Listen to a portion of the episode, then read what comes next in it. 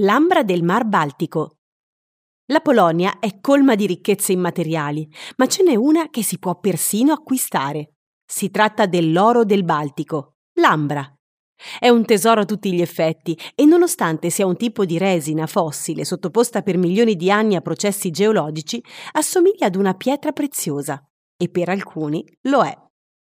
È possibile trovare oggetti in ambra in tutta la Polonia, ma il luogo migliore per contemplarla è sicuramente Danzica, dove si trova anche un museo con un'esposizione di ambra per un totale di mille pezzi. Le splendide creazioni in ambra, spesso unite all'argento, hanno generato il souvenir simbolico polacco per eccellenza, con una clientela per la maggior parte femminile.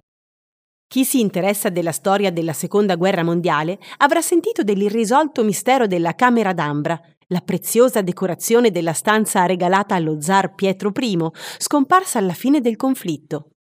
Anche varie leggende polacche testimoniano la sua preziosità e particolarità, come quella dell'ambra enorme che giacerebbe sul fondo del lago nella città di Cartusia, in Pomerania.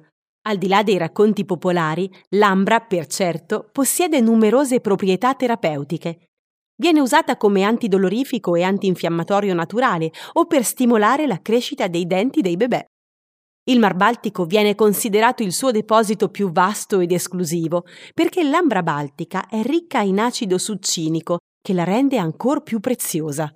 Perciò già nei tempi antichi divenne la fonte da cui attingevano i commercianti da tutto il mondo, per poi rivenderla nei paesi lontani.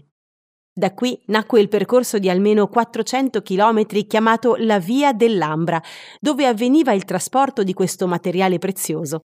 Alcuni studiosi affermano che non si trattava di una sola via, ma di una rete di comunicazione stradale in cui viaggiavano i rivenditori.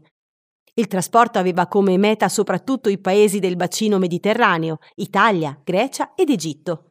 L'Ambra ha una storia antica che risale all'Egitto dei faraoni. Infatti avrebbe adornato persino il corredo funebre del faraone Tutankhamon. Un consiglio per riconoscere l'ambra autentica: strofinare almeno per 20 secondi la pietra sulla lana. Essendo un materiale altamente elettrostatico, dovrebbe attirare capelli o piccoli pezzetti di carta. Sebbene non si tratti di una pietra preziosissima, l'ambra è l'oro del Baltico e per questa ragione un oro di cui non si può fare a meno.